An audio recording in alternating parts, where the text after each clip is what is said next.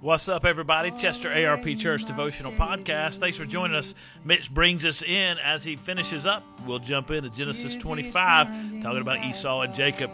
We'll be right back. Gives me grace for every trial,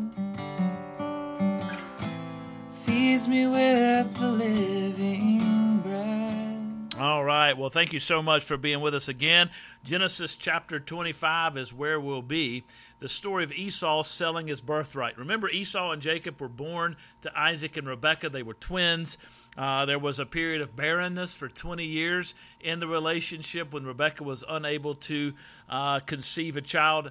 Isaac prays, God hears the prayer, and answers it, and Rebekah is able to conceive. The two come out. There's a prophecy that says from God that. Um, Isaac uh, will, Esau, excuse me, will serve Jacob. The older will serve the younger. And now we have the story of Esau and Jacob and how Esau sells his birthright to Jacob. And this is where it goes. When the boys grew up, Esau became an expert hunter, an outdoorsman. But Jacob was a quiet man who stayed at home. Isaac loved Esau because he had a taste for wild game, but Rebekah loved Jacob. Once, when Jacob was cooking a stew, Esau came in from the field exhausted. He said to Jacob, Let me eat some of that red stuff, because I am exhausted. That is why he was also named Edom. Jacob replied, First, sell me your birthright. Look, said Esau, I'm about to die. So what good is a birthright to me? Jacob said, Swear to me first. So he swore to Jacob and sold his birthright to him. Then Jacob gave bread and lentil stew to Esau. He ate, drank, got up, and went away. So Esau despised his birthright. Now, this is a fascinating story. One, it's a fascinating story because Esau was the firstborn, and therefore Esau should have been the one who was the, going to receive the inheritance, who was going to be the chosen one in the family. He was going to get the majority share. It was going to be passed down. Leadership was going to go through Esau from Isaac. And Isaac loved Esau. They had a deep relationship, a great relationship, because Isaac loved the wild game. Isaac loved the stew that Esau was able to make. But Rebekah loved Jacob. And so Esau comes in. He's hungry from the field. He'd been out hunting, uh, looking around, and comes in. And Isaac has, I mean, excuse me, Jacob has made a stew, and he says, I want some of that stew. Jacob says, Sell me your birthright. Jacob's a conniver, and we'll notice that throughout the rest of his story.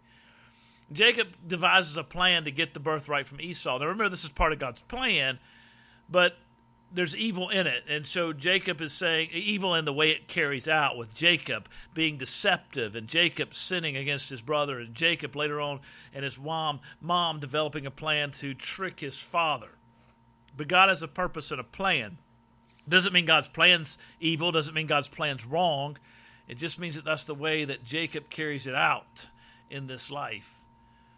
And so Esau comes up and Jacob says, Sell me your birthright. Esau, given over to the tyranny of the immediate, the tyranny of the moment, says, I'm starving, I'm hungry. And it's interesting, he says specifically here, I'm about to die. Now, he's not going to die. He's speaking of being hungry.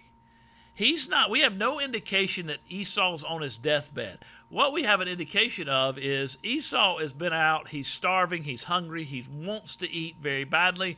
Jacob has fixed this nice meal and he just wants to eat. And so he's like, if I, I, I mean, what does it matter? We also made note that he is perhaps recognizing the the brevity of human life. Uh, we don't know what's going on, but whatever it is, he decides in that moment, the tyranny of the moment takes over. He decides that he does not need to prepare for his future. He wants to satisfy his desires in the short term and not wait for what is going to come to him later on. In fact, he doesn't even care about it because all he wants is that immediate fix. He wants that immediate need to be met. As I read that, I can't help but think of my own life, and I'm sure you can't help but think of your own life, and how we do the exact same thing. We work in the tyranny of the moment, the immediate fit We want that right now. Meet me where I am. I don't care about tomorrow. I don't care about what's going to happen later today. I don't care about what's going on. Just meet my needs right now, and I desperately want it. And what we find here is that Esau despises his birthright, sells it to his brother Jacob, and he can't get it back. He'll get angry with Jacob, he'll want it back, but he can't get it back because he took the steps in the short term to meet a short term need without regard to what is best for him in the long run. So let me challenge you and encourage you on that. Think about where you are, and if there is an issue in your life that you are willing to meet the needs in the short term and not care about the long term and the consequences of that decision, then maybe you need to reevaluate where you are with reference to your relationship with God self sacrifice, sacrifice in the short term, usually always pays off in the long term. You guys have a great day. God bless you. Be encouraged. Don't get the impression God's will is bad. It's not. Jacob and Esau had a broken relationship. There were two son, two brothers who both were sinners, and they interacted with each other differently. And ultimately, God drew a straight line with two crooked sticks. You guys take care. God bless you. I'll see you tomorrow. You.